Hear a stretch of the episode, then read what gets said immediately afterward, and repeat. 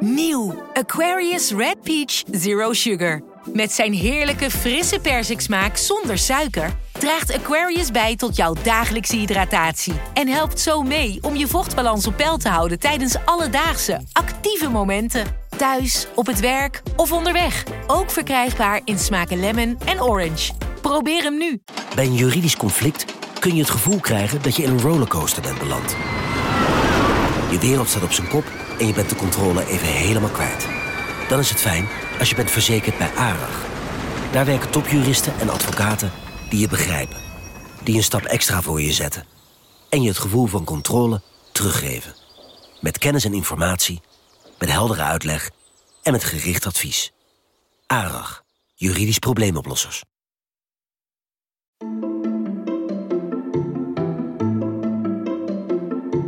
Welkom. Wij zijn Onbehaarde Apen. Dit is een podcast van NRC over wetenschap.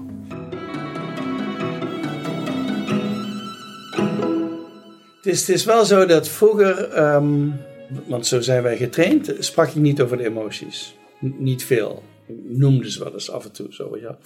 Zo- Zoals heel veel wetenschappers deden. Van, van het ziet er een beetje uit als jaloezie of zo. Weet je wel. Het is jaloersachtig. Dat soort woorden gebruikten ze.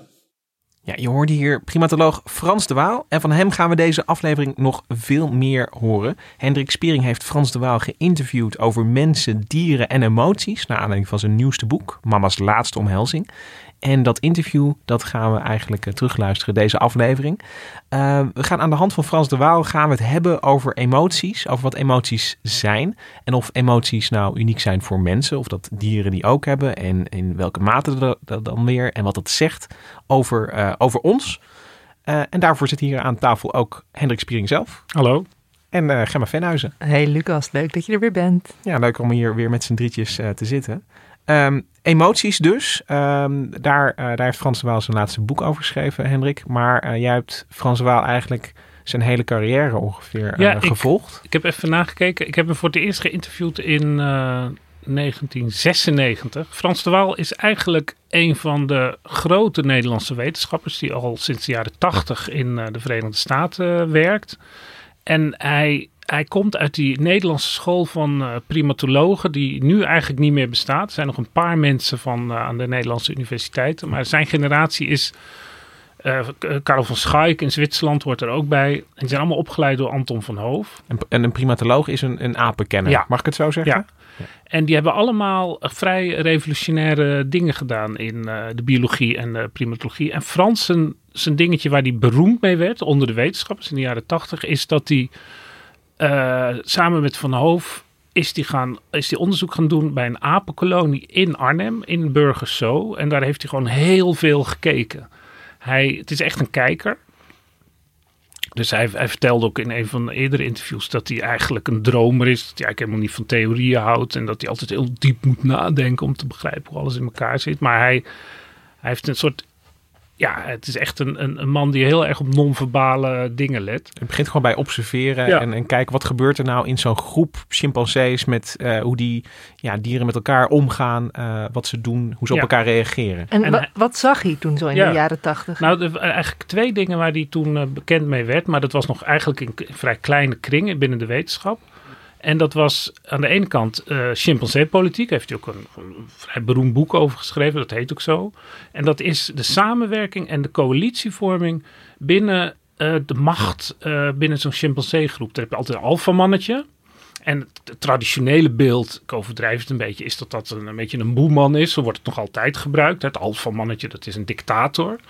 En hij ontdekte dat die alfamannetjes en ook de, de, de beta- en de gamma-mannetjes die daaronder zitten, heel nauw met elkaar samenwerken om, om de orde te handhaven. En ook dat bijvoorbeeld zo'n alfamannetje helemaal niet de man is die geweld gebruikt, maar die allerlei conflicten oplost. En dat die daar ook zijn macht op uh, baseert. Dus eigenlijk een soort ordehandhaving op, gebaseerd op empathie. En dat is het andere onderdeel waar we later op komen. Dus dat, het ene dingetje is zeg maar die, die, die, die, die politiek van chimpansees, wat natuurlijk ja, als je die als, als soort instinctieve dieren beschouwt, denk je, ja, hoezo uh, werken die samen? Die slaan erop en als de ene sterker is, dan is het klaar. Was dat idee zeg maar revolutionair in de jaren tachtig dat uh, chimpansees hiertoe in staat waren of dat dat gebeurt? Nou, het was nog, want uh, je hebt natuurlijk al wel eerder apenonderzoek op dat gebied. Maar wat, wat echt bijzonder was, was dat Frans vervolgens zag dat als er een conflict was, dat er dan daarna verzoening kwam. En dat was eigenlijk iets dat, ja, dat was, dat was, daar werd, werd je ook om uitgelachen. Want, ja, dat bestaat helemaal niet. Je, je, je, jij met je jaren zestig idealen, met een soort hippie ideeën naar die apen kijken, dat moet je helemaal niet doen. Want wat, wat zag hij dan omhelzingen? Of? Ja, bijvoorbeeld. En bijvoorbeeld, er, zijn ook, er is ook een beroemde foto, want hij, hij kan ook vrij goed fotograferen, waarin die twee van die, uh, van die concurrerende leiders, ik, weet, ik, ik geloof Luit en Jeroen, maar het kunnen ook twee anderen zijn die zitten dan hoog in een boom. Die hebben dan slaande ruzie gehad. En dan zie je die ene zo zijn arm naar de ander reiken. Dat is natuurlijk een heel kort moment. Dan moet je heel goed kijken om dat te zien. Sterk beeld. Ja, heel typisch menselijk ook eigenlijk. En dan zie je, uh, dat is natuurlijk niet genoeg, maar dan zie je dat ze daarna weer goed met elkaar omgaan. Dan is het weer bijgelegd. En, er zijn, en dat, dat verzoenen gebeurt ook heel vaak met vlooien. Dat vinden apen heel fijn. Dan hebben ze lichamelijk contact. En dus die, tegen, en nu zegt hij ook vaak van ja, toen was het, uh, werd het absurd gevonden. En nu is het zo dat als er, nu zou het nieuws zijn als er een, een dier is, want het is ook bij allerlei andere dieren, vooral zoogdieren gevonden, die verzoening. En je hebt een conflict, maar in een sociale structuur kan zo'n conflict niet blijven bestaan. Maar, maar, kun je daarmee zeggen dat door op dat soort processen te wijzen dat die uh, dieren een beetje menselijker heeft ja. gemaakt? Ja, want hij, uh, hij, gaf ook namen aan die, aan die, aan die, aan die beesten, zoals hij zelf ja. ook altijd zegt. Het doet me wel toch een beetje denken aan Jane Goodall. Die bestuurde natuurlijk ook chimpansees in het wild. Die gaf ook namen. Die maakte ze in zekere zin ook menselijk. Maar die ja. hamerde heel erg juist op die, die agressie, op die ja. conflicten. En eigenlijk gaat Frans de Waal nog weer een stap verder door een breder scala aan menselijkheid. Ja, en, dan, en dan gaat hij nog een stap verder. Dat dus uh, uh, die, die, die sociale politiek en die, uh, die, die neiging tot verzoening na conflicten. Dat is eigenlijk gebaseerd op een soort neiging tot empathie. Dus dat je moet, om, om een conflict te kunnen oplossen, moet je namelijk een beetje inleven in je tegenstander natuurlijk. En begrijpen hoe je hem, hoe je hem kan inpakken weer. En uh, er zijn ook allerlei uh, voorbeelden van. Een, uh, toen ik hem interviewde, was er net groot in het nieuws. Dat ja, grote verbijstering in de Amerikaanse kranten. Dat er een gorilla in Boston, geloof ik. Er was een kind in dat water gevallen. Wat er dan omheen zit bij zo'n gorilla-kooi. en er was een kind ingevallen. En die aap heeft hem gered. Die heeft hem eruit gehaald en aan zijn, aan zijn, aan zijn oppassers gegeven.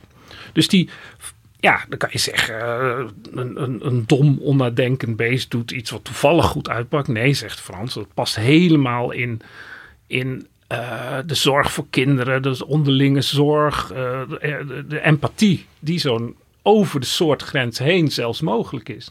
Ja, Hendrik, je hebt het over, over conflicten, over empathie.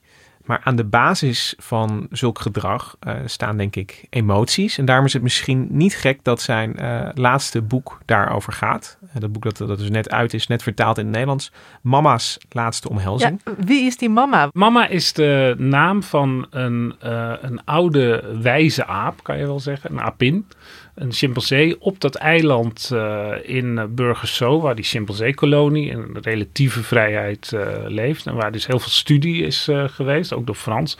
En uh, dat is een, ja, dat is een, een, een, een soort alfa-vrouwtje geweest. Alle chimp chimpansees staan alle vrouwtjes onder de mannetjes. Dus zeg maar, de, de, de, ieder mannetje is machtiger in theorie dan, dan, dan een vrouwtje. Maar uh, mama die was zo'n, pas ik helemaal in die chimpansee-politiek, die kon zo manipuleren met de juiste vrienden maken en inpakken. En uh, natuurlijk als je ieder mannetje vlucht toch weg als er drie woedende vrouwtjes voor hem staan. Dus, en dat, ja, zij had gewoon, zoals, zoals Frans de Waal dat zegt, uh, geen macht, maar enorm gezag.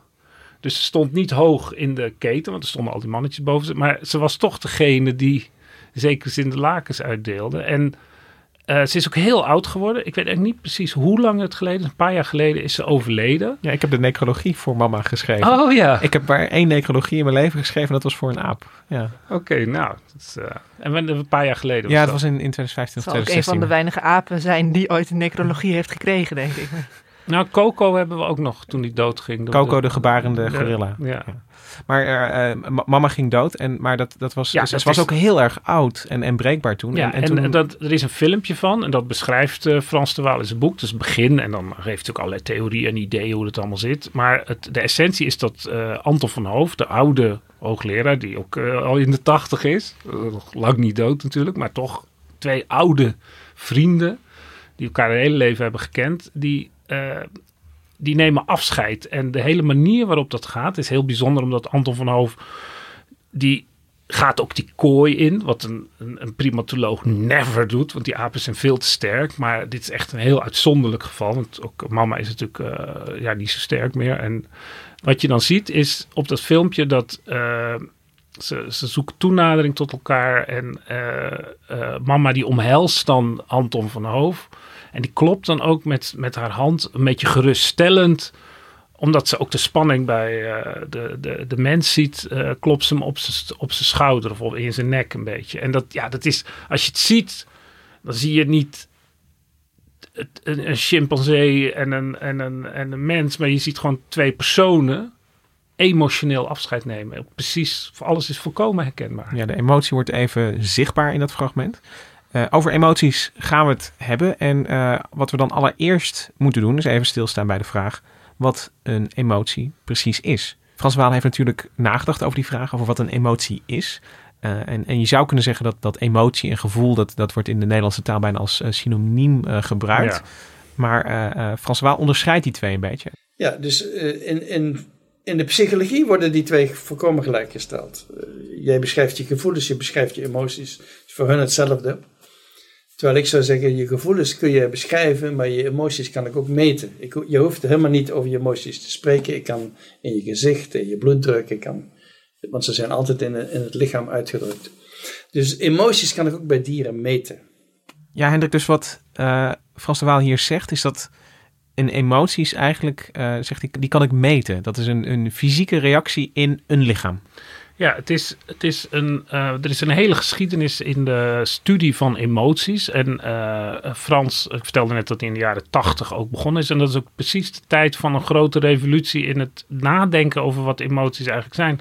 Want eh, wij zijn nog, worden nog altijd wel een beetje opgevoed. En het is nog altijd de sfeer in de cultuur dat rationaliteit, het, het, het, het, het emotieloos nadenken en vergelijken van, van voor- en nadelen, dat maakt de mens tot een, tot een mens. En de rest is dierlijk. En moeten we zo snel mogelijk van af zien te komen. Anders komen we ook niet in de hemel. En al die, in de christendom heb je al die ja, de seksuele impuls en allemaal dat soort dingen. Dat is allemaal slecht. Hè? Allemaal de zeven- driften die... Ja, dat zeven in de zeven zonden, ja. Dat zijn allemaal driften. Daar moet je, dat, dat leidt alleen maar tot... eh, de hoogste mens is een soort... eh, ja, een soort computer, bij wijze van spreken, die rationeel zijn besluiten neemt en eh, dankzij... eh, een soort asceet die ja. gewoon zijn, zijn gevoelens de baas is. Maar daar gaan we ervan uit dat er überhaupt zoiets bestaat als emotieloos nadenken.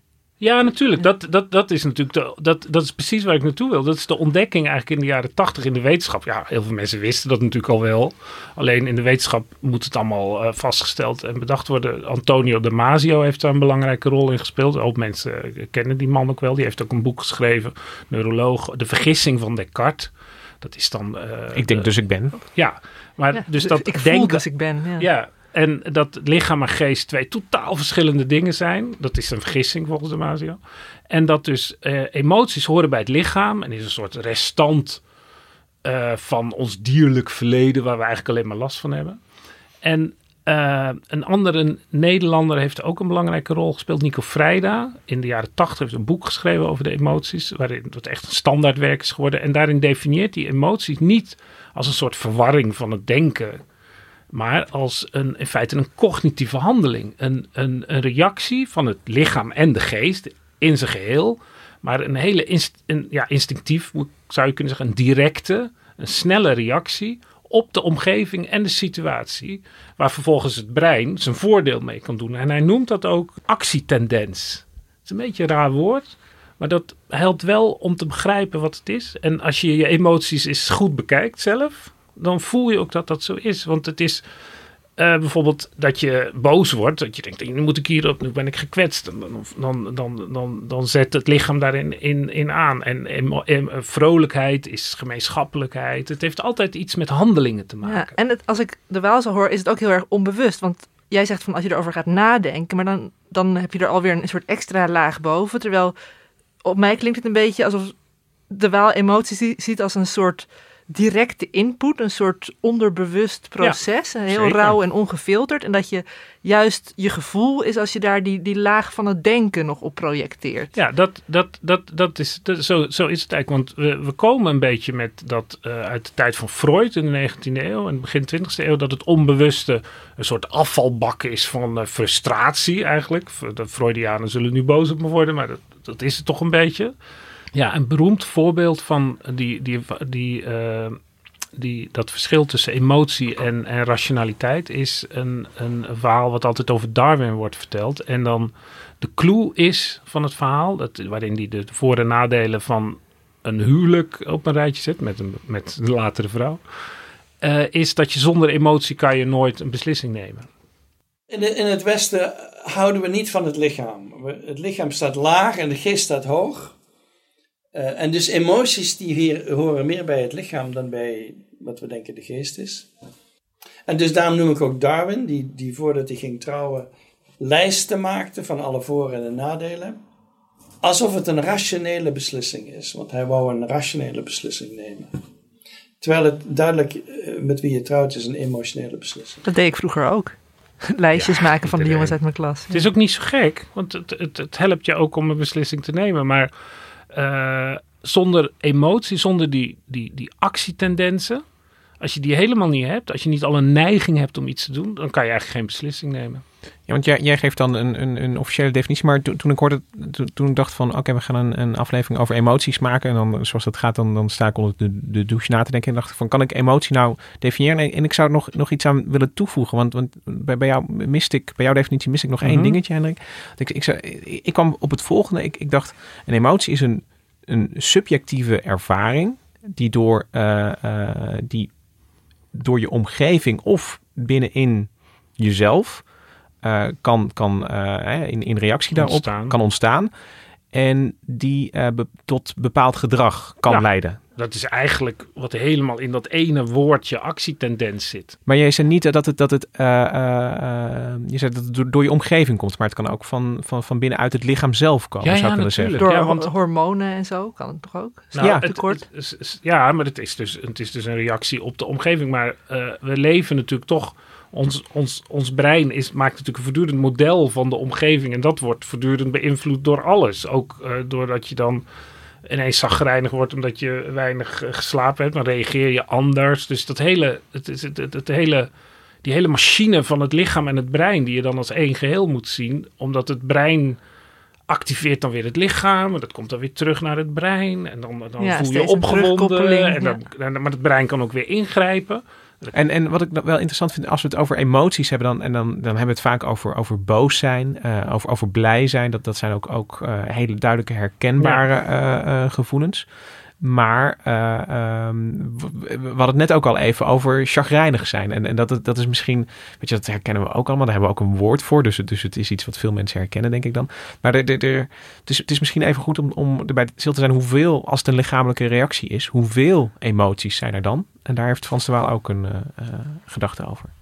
In mijn studie van de emoties kwam ik steeds in de psychologie-literatuur tegen de zes basic emotions. Dat komt van Ekman. En ik heb daar grote moeite mee, want die zes, dat is maar een heel beperkt stel.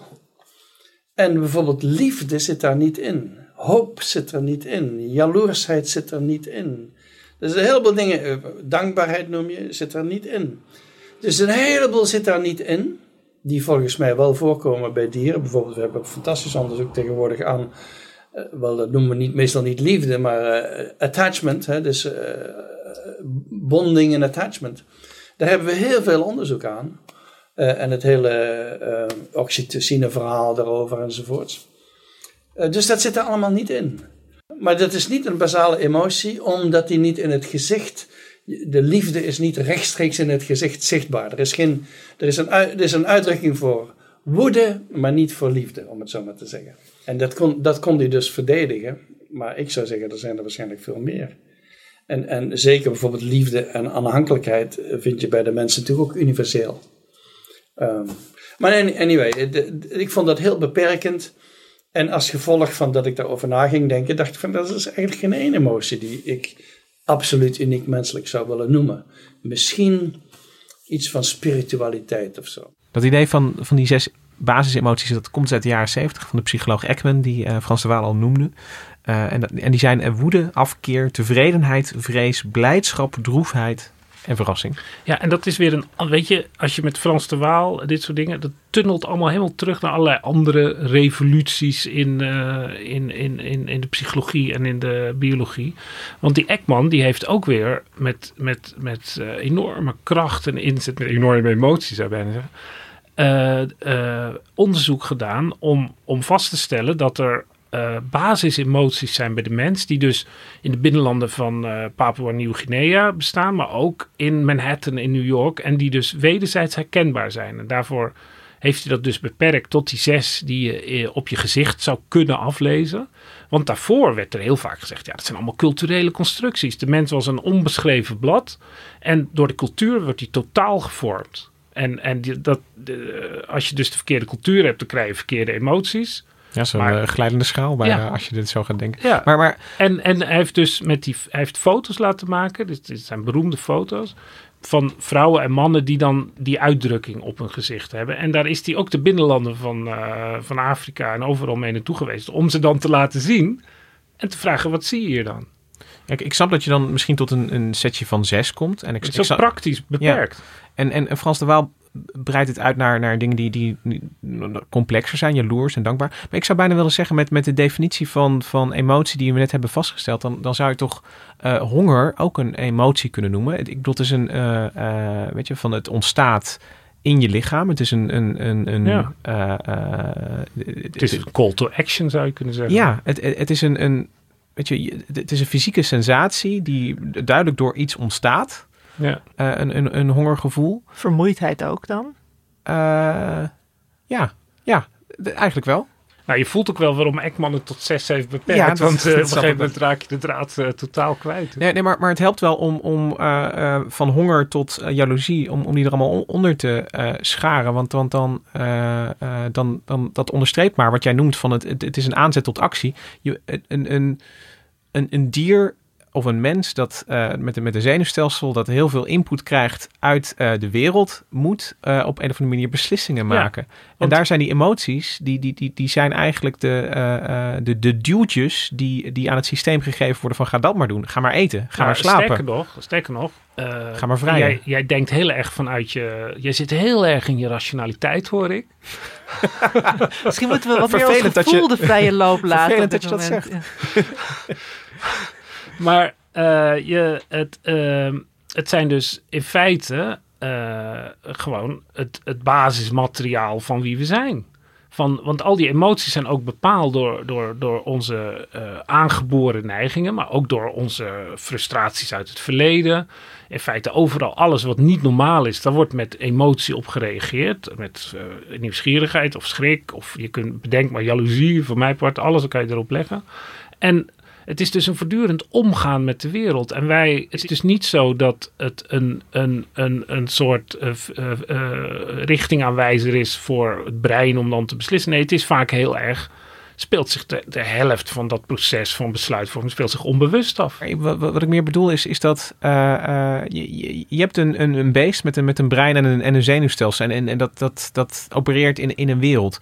Maar het, het, uh, als het wel rationeel zou, zou werken, dan, dan, dan, dan, dan zou het de hele tijd afwegingen moeten maken ja. met, met wat ga ik nu doen. Terwijl zo'n emotie is gewoon ontzettend duidelijk. Duwt, ja. het, duwt het gewoon het hele systeem ja. uh, een, een, kant op. Het is eigenlijk een heel efficiënt systeem. Dat we, een beslissingsnemend systeem in zekere zin. An, an, als, je, als je steeds een afweging zou moeten maken van, van uh, hoeveel energie heb ik vandaag al tot me genomen en, en hoeveel energie zou Zoals ik moeten nemen. Zoals een computer voor... het zou doen. Ja. het, is, het is veel makkelijker om te denken, ik heb honger, ik eet een banaan. Maar wat wel interessant is, eh, ik heb het idee dat eh, vaak als mensen gaan piekeren bijvoorbeeld, dan gaat dat inefficiënte schema, want ze voelen iets, maar dan gaan ze daar weer over nadenken. En dan blijven ze maar malen en dan blokkeren ze die... eh, Ja. Nou, posttraumatische stress is in feite een emotie die opkomt, paniek, schrik, zonder dat er een aanwijsbare oorzaak voor is. En dan is dat systeem, kan natuurlijk, het is zo'n fine-tuned systeem, dat het eigenlijk een wonder is dat het zo vaak goed gaat eigenlijk. Ja. Alleen, het, het is een systeem wat volgens Damasio eigenlijk met het leven zelf is begonnen. Want hij heeft wel eens beschreven dat als een, een, een bacterie terugdeinst voor een eh, giftige stof die hij aanvoelt aan de buitenkant van zijn, eh, hoe heet het, Eh, zijn celwand. Dan is dat eigenlijk al de eerste emotie. Ja, als hij daarvan terugdeinst. Dat vind ik wel een mooi beeld, maar dan zit ik wel weer met die gezichtsuitdrukking in mijn hoofd. Want Ja, maar die gezichtsuitdrukking, dat, dat neem ik hieruit mee. Dat, Ja. dat, dat, is, dat was voor Ekman een, een, een, een soort... Ja, ik, ik begin daar maar. eh, eh, want, want dat is, dat is eh, snel terug te zien. Ja, omdat hij ook moest vechten tegen dat Ja. idee dat, dat het hem überhaupt niet bestond. Maar wat ik dus interessant vond, dat, dat Frans Waan aan, aan, aan het einde van het fragment wat we net hoorden, zei dat er, eh, dat er bijna geen enkele Ja. emotie is die ik uniek die hij uniek menselijk zou willen noemen. Dat vind ik interessant. En hij, hij- eh, want we hebben het al veel over apen en chimpansees gehad. Maar Frans die trekt dat zelfs eh, eh, ja, nog verder het dierenrijk in richting krabben en vissen. Wat ik noem is een krabbenvoorbeeld. eh waarbij ze onderzoek deden. Die krabben die konden gewoon rondlopen. En dan zetten ze eh, grote lichten op ze. En de krabben houden niet van lichten. Dus die gingen zich dan verbergen. En op bepaalde verbergplekken konden ze een schok krijgen. En vrij snel leerden die krabben om die plekken met de schokken te vermijden. En daar werd uit geconcludeerd dat dat betekent dat ze een slechte ervaring hebben gehad op die plekken. En hoe kunnen ze een ervaring hebben als ze niks voelen?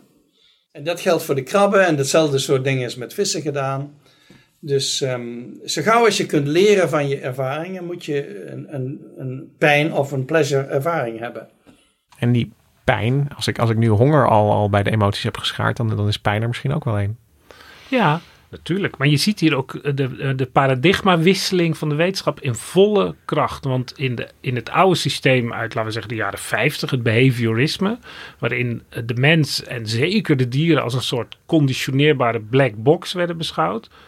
Dus het was gewoon een blanco eh, velletje. Daar kon je via conditionering van alles opschrijven. Zou, wisten ze natuurlijk ook wel dat je krabben kon conditioneren met schokken en dit en dat. En ze waren totaal niet geïnteresseerd in of die krab ook iets zou voelen. Dat is zeg maar wat Descartes, dus in de 17e eeuw, de filosoof Descartes, eh, zei eh, over een hond. Als je een hond schopt, dan hoor je niet het geluid van zijn pijn, maar je hoort het knarsen van de machinerie.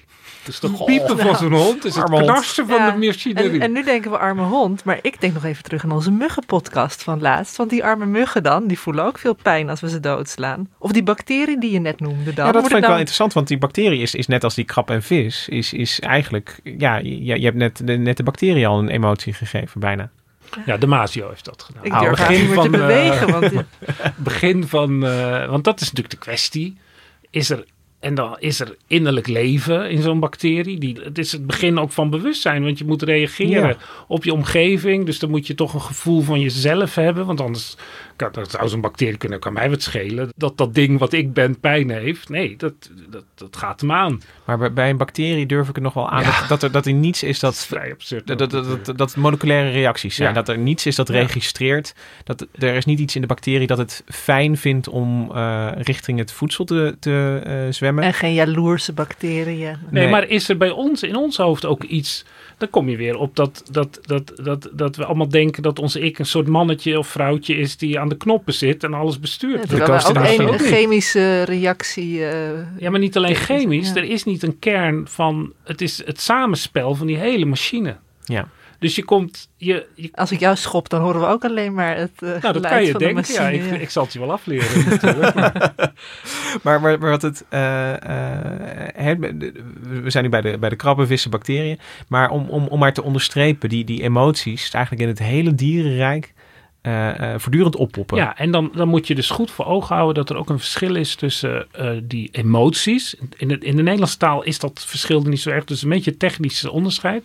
Wat emoties worden genoemd, zeg maar het, het, het, het feitelijke lichamelijke verandering in hartslag. En er gebeurt natuurlijk van alles. En het gevoel, het gevoel is eigenlijk de bewustwording van de emotie. Je kan dus ook, iedereen kent het wel, dat je uh, je voelt je niet helemaal happy en uh, je weet eigenlijk niet waarom. Je hebt dan wel een, een, een, die emotie die beïnvloedt je wel, maar je hebt het gevoel wat erbij zit, begrijp je eigenlijk. Daarom gaan mensen naar de psycholoog. Ja. En dat is en, een beetje dat gepieker wat jij net noemde, Gemma, ja. van, van dat, dat nadenken over wat zeggen die gevoelens ja. mij en waar komen die vandaan. Ja, en, en dus je kunt zeggen, een, een, een gevoel is een emotie die in het, die in het bewustzijn terecht is gekomen. En uh, kijk, zo'n een, kikker die denkt, hé, hey, een leuk, uh, een, leuk, een, leuk, leuk mugje, die reageert bij wijze van spreken instinctief. Dat is een woord wat biologen ook niet meer aan willen, omdat dat als een soort automaat is. Maar ja, je kunt je voorstellen dat daar een soort zenuwkaskade is. Vlieg, paf, pakken, klaar. Wat misschien wel even goed is, want, want daar, daar gaan we nu, nu, nu toch een beetje heen. Om even stil te staan, want, want jij zegt van, van, van, van ja, die kikker is er. Ja, die heeft één gedachte. Ja, maar stel voor dat hij nou twee gedachten heeft. Wat moet hij dan doen? Muntje gooien. Of twee gevoelens bedoel ik, twee, twee emoties. He, dus het, het, het, het, je kunt ook zeggen dat het denken ontwikkeld is het om om te gaan in een com steeds complexer organisme heb je ook steeds meer uh, reacties. Dus als je verschillende emoties hebt, dan je kan ze niet allebei tegelijk volgen als ze tegengesteld zijn. Dus dan moet je een afweging maken.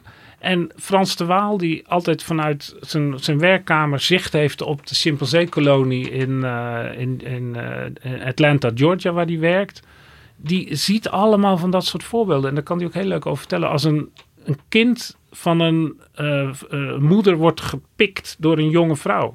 Wat doet zo'n moeder? Dus als een, een vrouwelijke chimpansee ziet dat haar kind meegenomen wordt door een jong vrouwtje. Jonge vrouwtjes zijn zeer geobsedeerd door kinderen.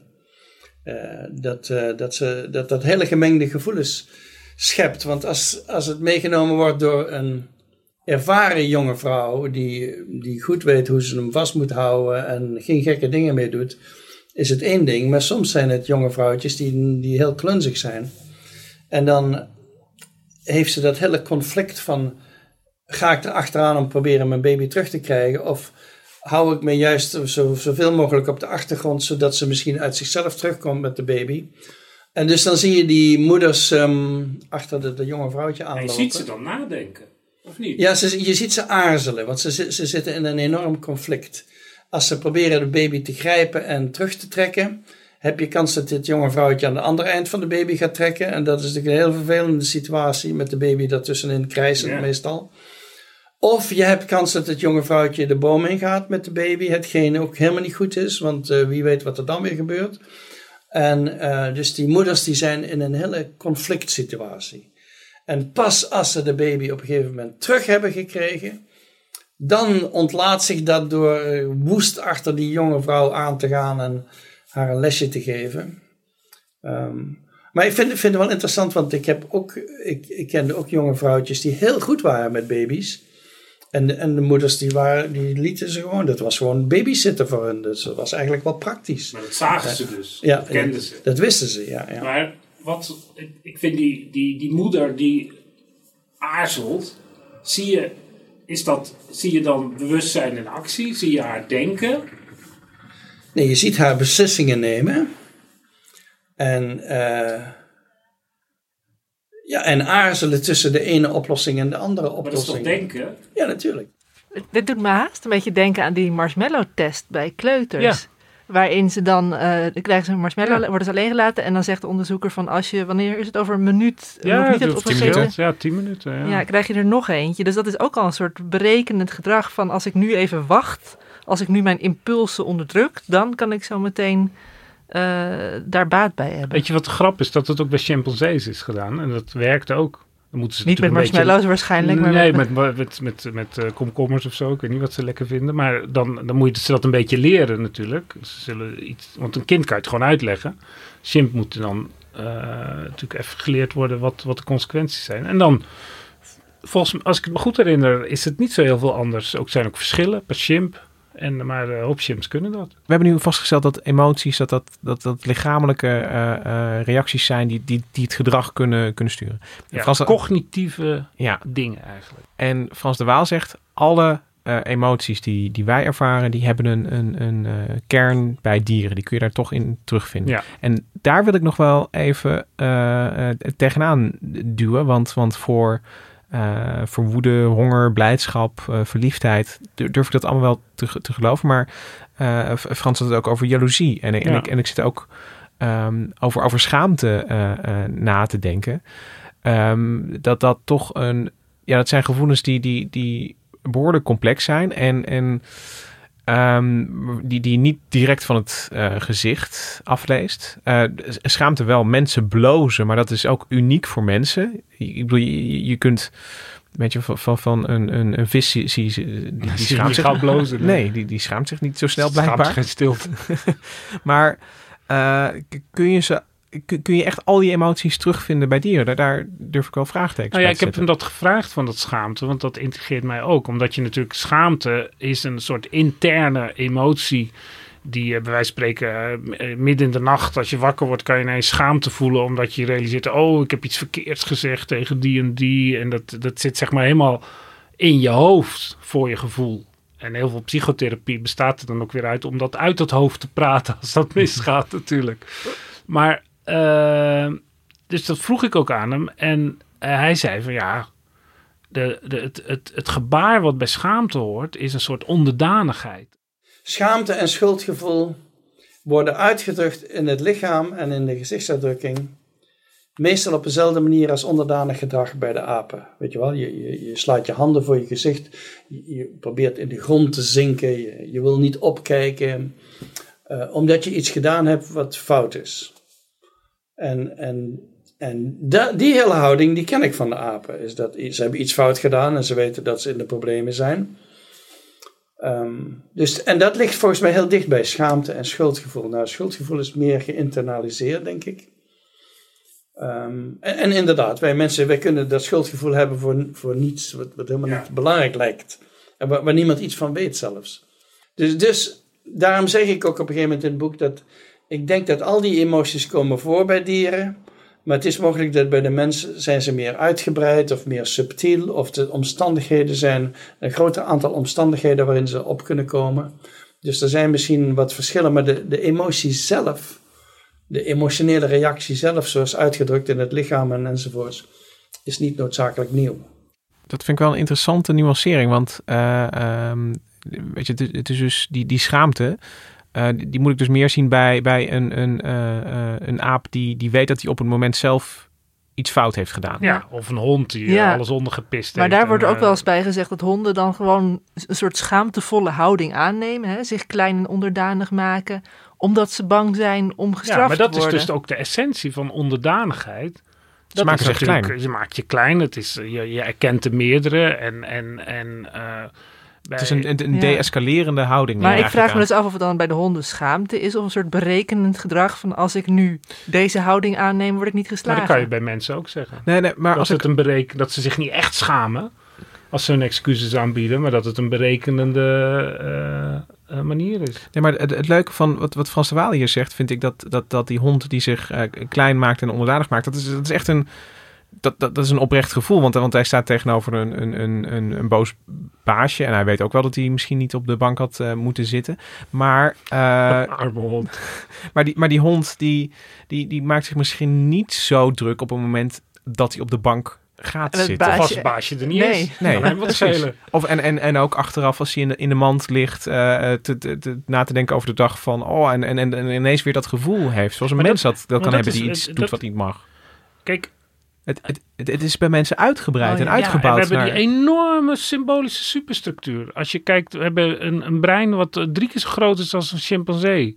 Dus je kan zeggen, we hebben zeg maar dat, dat, dat ene derde deel hebben we nog steeds voor al die basisemoties die eigenlijk gewoon ons, onze drive in het leven en uh, drijven. En daarbovenop, als een soort remix, hebben we daar een enorme superstructuur van symboliek. En, en, daar zitten we eindeloos over door te denken. En dat heeft ons natuurlijk ook als, als, als soort enorm machtig gemaakt. Want uh, bedoel, uh, we hebben allemaal technische dingetjes, landbouw, de hele reutemeteut. Tot op zekere hoogte brengt het ons iets om te kunnen reflecteren op die emoties.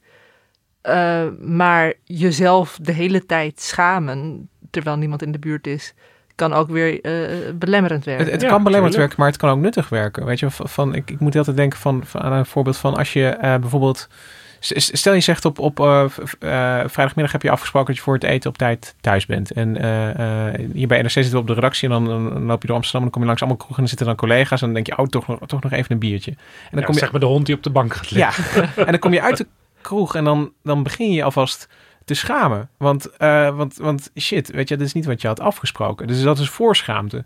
Maar ik denk dat die wel uh, nuttig kan zijn. Want je ja, je, eh, dat, dat gevoel dat je hebt, dat bereid je al voor op een situatie die je gaat krijgen. En waarom schaam je? Omdat je namelijk al voorspelt wat er dadelijk zal gebeuren. Je, het, het, het, je kunt zeg maar, uh, dat is ook eh, heel erg Antonio Damasio, dat je dat heeft ook heel erg te maken met wat is vrije wil en wat is zelfbewustzijn. En wij hebben eigenlijk invloed op al die, want je kan ook zeggen, al die emoties worden allemaal zo uitgewerkt. Taf, taf, taf, daarom doe je dat. Daarom uh, neem je allemaal beslissingen. Maar tegelijkertijd zit er ook in ons hoofd, en dat is zeg maar wat je vroeger de rationaliteit zou noemen is een soort voorspellingsmachine. We leven eigenlijk voor de helft van de, de tijd in ons hoofd in de toekomst en het verleden. Dat we voortdurend aan het vergelijken zijn. Daarom zit iedereen ook bij die, uh, uh, die cursussen om in het heden, in het nu te leven. Mindful. Mindfulness. En ons, ons mind zit verder meestal vol met toekomst en verleden. En eindeloos. Denk maar eens na. Probeer jezelf te observeren als je nadenkt. Dan ben je negen van de tien keer bezig om een soort scenariootje te ontwikkelen. Waarin je dan allemaal input uit het verleden en andere ervaringen, of bij wijze van spreken uit romans die je hebt gelezen, kijken wat er gebeurt. Zoals jij dan, als je naar huis loopt, in gedachten al dat gesprek aan het voeren ja, dus Als ik nou dit zeg, oh, dan zal ze wel dat zeggen. En de oh, vrijdag erop loopt Lucas dus langs al die kroegen, omdat hij nog door de naschaamte weet hoe het uh, vorige week voor, voorschaamte en naschaamte zijn, ja, ik bedoel, het, het, kan in de weg gaan zitten, maar ik denk dat, dat, dat het voor mensen ook wel, wel veel heeft gebracht. En ik denk dat die, die kijk, een, een chimpansee die stiekem gaat, een, een, een, een uh, niet-dominant mannetje dat stiekem gaat paren met een vrouwtje, terwijl die weet dat, de, dat de alfa daar heel boos om gaat worden, die, die heeft minder last van voor- en naschaamte. Ja. Maar als ik een nieuwe broek aandoe naar NRC en ik hoor pas aan het eind van de dag dat er een enorm gat in die broek zit, waardoor iedereen mijn onderbroek heeft gezien, kan ik er weinig aan doen als het gewoon een goed passende broek is. En toch schaam ik me dan. Ja. Kan schaamte ons ook in de weg zitten? Ja, natuurlijk. Want het, het, hele idee dat, het, dat emoties natuurlijk zijn, betekent niet dat je er niet enorm last van kan hebben. En je kunt dus ook, ja, het is ook maar een systeem. En dat kan ook fout lopen natuurlijk. Niet beantwoorde liefde is ook een, een nee, kan je ook in de weg zitten. Ja, en die bacterie die, die terugdeinst voor die stof, die, die kan dan misschien gelijk opgegeten worden door een van het pantoffeldiertje wat net langskomt. Ja, stom. Dus ik wil emoties betekenen, emoties zijn niet de waarheid. Het is gewoon een reactie van het lichaam op grond van aangeboren neigingen natuurlijk. En daar uh, overstort met allerlei ervaringen. Kijk, kinderen die in een weeshuis opgroeien, die hebben hele andere emoties, emotionele reacties dan kinderen die bij een uh, ze, ze vader en moeder opgroeien. Ze, ze, zijn niet de waarheid, maar door de evolutie gezien zijn ze natuurlijk uh, zijn nuttige impulsen om, om aan een, een, een lichaam te geven. Anders zouden ze er niet zijn. Nee, precies. En, en, en uh, bij mensen zijn die natuurlijk om, vanwege ons biografische geheugen, maar bij, bij wat een chimp in zijn leven heeft meegemaakt, beïnvloedt ook zijn reactie. En ik denk eigenlijk bij die krabben ook. Iedereen heeft zo'n eigen emotioneel kompas eigenlijk op basis van die ervaringen. Ja, maar dat is, dat is, dat is een feilbaar kompas natuurlijk. Want daarom, ik denk ook dat je dus die, die, die, die, die, die, dat bewustzijn, zelfbewustzijn daar kan je over je emoties praten met anderen. Kan je nog verduidelijking vragen. Wat, wat bedoel je eigenlijk? En, en je kan er zelf anders over nadenken. Dat is een soort correctie. Maar ja, dan kom je alweer in een soort lichaam-geest tegenstelling. Ja, het, het, het is gewoon... Het is ook maar behelpen geblazen om door het leven heen te lopen eigenlijk. Het is maar goed dat chimpansees niet kunnen praten, want anders zouden ze ook ons vertellen dat ze niet zo lekker in hun vel zitten misschien. Dan zouden wij ons weer schamen dat we ze in dierentuinen opsluiten ja. Maar het is dus ook, je kunt duizend emotionele omstandigheden bedenken waarin apen of, of krabben of weet ik veel wat voor dieren nooit in terecht zullen komen. Alleen dat vond ik dus ook wel interessant van, van wat Frans zei. Het is zeg maar die emotionele reactie zelf, de basis daarvan. En die is bij ons overgroeid met woorden, met concepten, met sociale regeltjes en dit en dat.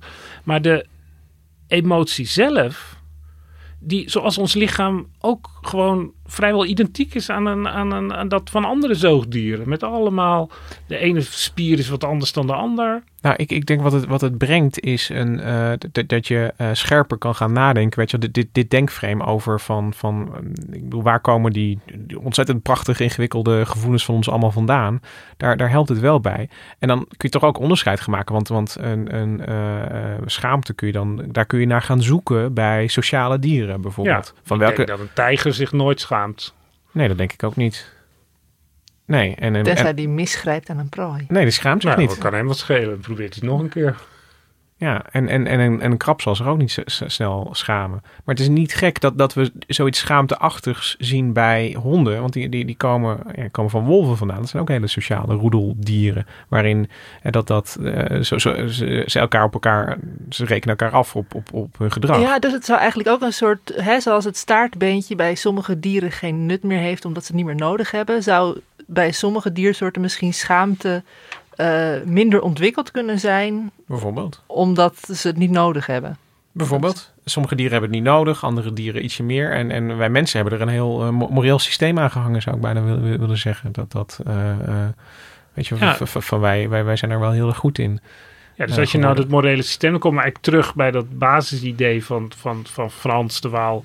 Dat je dus uh, een sociaal systeem hebt waarin verzoening is, waarin uh, de dieren met elkaar rekening houden. Die hebben dus een soort aangeboren neiging tot empathie. Natuurlijk niet uh, tot in het oneindige. Ik bedoel, ze zullen niet hun laatste eten weggeven. Dat zullen mensen ook niet zo gauw doen.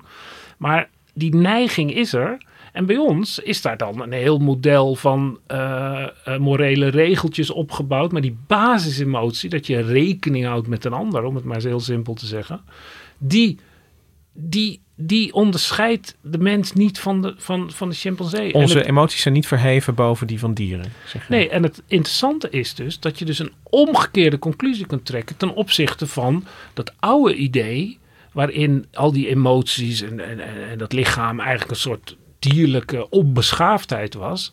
En het, je dus de cultuur nodig hebt om, om, om de mens beschaafd te maken. Je moet dus eerst die kinderen al die regeltjes leren, want anders zullen ze nooit. Anders gaan ze gelijk stelen en moorden. Dat is dan het idee. Terwijl dan is het, het, het, de beschaving een soort vernis op een dier. En nu is het andersom. Nu is eigenlijk dat dierlijke is de basis voor onze beschaving. En dat betekent dus ook dat als, als, er, als dat vernis eraf gaat, ja, dan blijft er nog altijd een empathisch uh, dier over. Maar heeft, uh, de, de, heeft Frans de Waal mensen nou een beetje dierlijker gemaakt of dieren nou een beetje menselijker? Volgens mij heeft hij het allebei gedaan. Ik zag, vond nog een oud interview waarin hij dat heel netjes zei. Moet ik eens even kijken. Hij zei daar, ik heb de apen een beetje omhoog gebracht en uh, de mensen een beetje naar beneden. Nou, dat vind ik ook een, een hele nederige samenvatting. een beetje. Ja, een beetje. En die eur ertussen, die maakt het ook helemaal af. Uh, nou ja, Gemma, bedankt dat je hier was. Lucas, bedankt. Dankjewel, uh, uh, Hendrik, dat je dit, dit gesprek zo met ons wilde delen. Ja, en dank aan Frans de Waal natuurlijk. Dankbaarheid overspoelt ons. Ja, dankbaarheid. Ja. Ook een mooi gevoel. Dat is ook een soort nederigheid.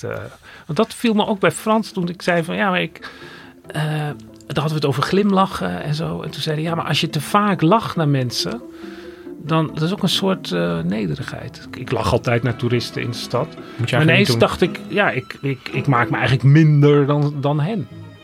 Je gaat ook, daar ga je over nadenken. Ik ga gelijk nadenken of ik de luisteraars wel moet gaan bedanken voor het luisteren. je komt in een heel raar soort symbolisch. Uh... Ik ga het gewoon doen.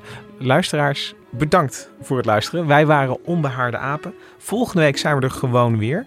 En uh, uh, nou, heb je nou het idee van, ik, ik heb een vraag voor die uh, mensen die die podcast maken. Schaam je niet? Dan? Schaam je niet, schroom niet. Terug naar de basisemoties. De, ja, de, het leven is zo simpel. De redactie Wetenschap gaat namelijk een, een spreekuur houden. Dat, dat, je kunt hier langskomen op de redactie en vragen stellen. Of je kunt met, met ons in telefonisch gesprek. Je kunt naar nrc.nl slash spreekuur om je op te geven. En wie weet bellen of spreken we elkaar dan op 9 juli. In ieder geval tot volgende week in een volgende podcast.